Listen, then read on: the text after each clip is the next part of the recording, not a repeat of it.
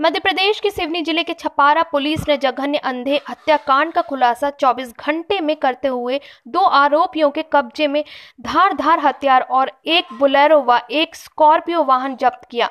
जाकर आरोपियों को रिमांड में लिया। छपारा थाना प्रभारी नीलेश परतेती ने मंगलवार की शाम को जानकारी देते हुए बताया कि थाना क्षेत्र अंतर्गत गुरुवार 17 सितंबर को national highway N H seven road ban Ganga नदी बड़ा पुल किनारे झाड़ियों में एक अज्ञात लाश मिली थी। पुलिस ने प्रथम दृष्टवा यह पाया कि इसके गले एवं पेट में धार धार हथियार से गंभीर चोट कर मृतक की हत्या तथा मृतक के शव की पहचान छिपाने की नियत से उसके चेहरे को जलाकर झाड़ियों में फेंक दिया। सिवनी ज़िले से शिराली नेमा की रिपोर्ट।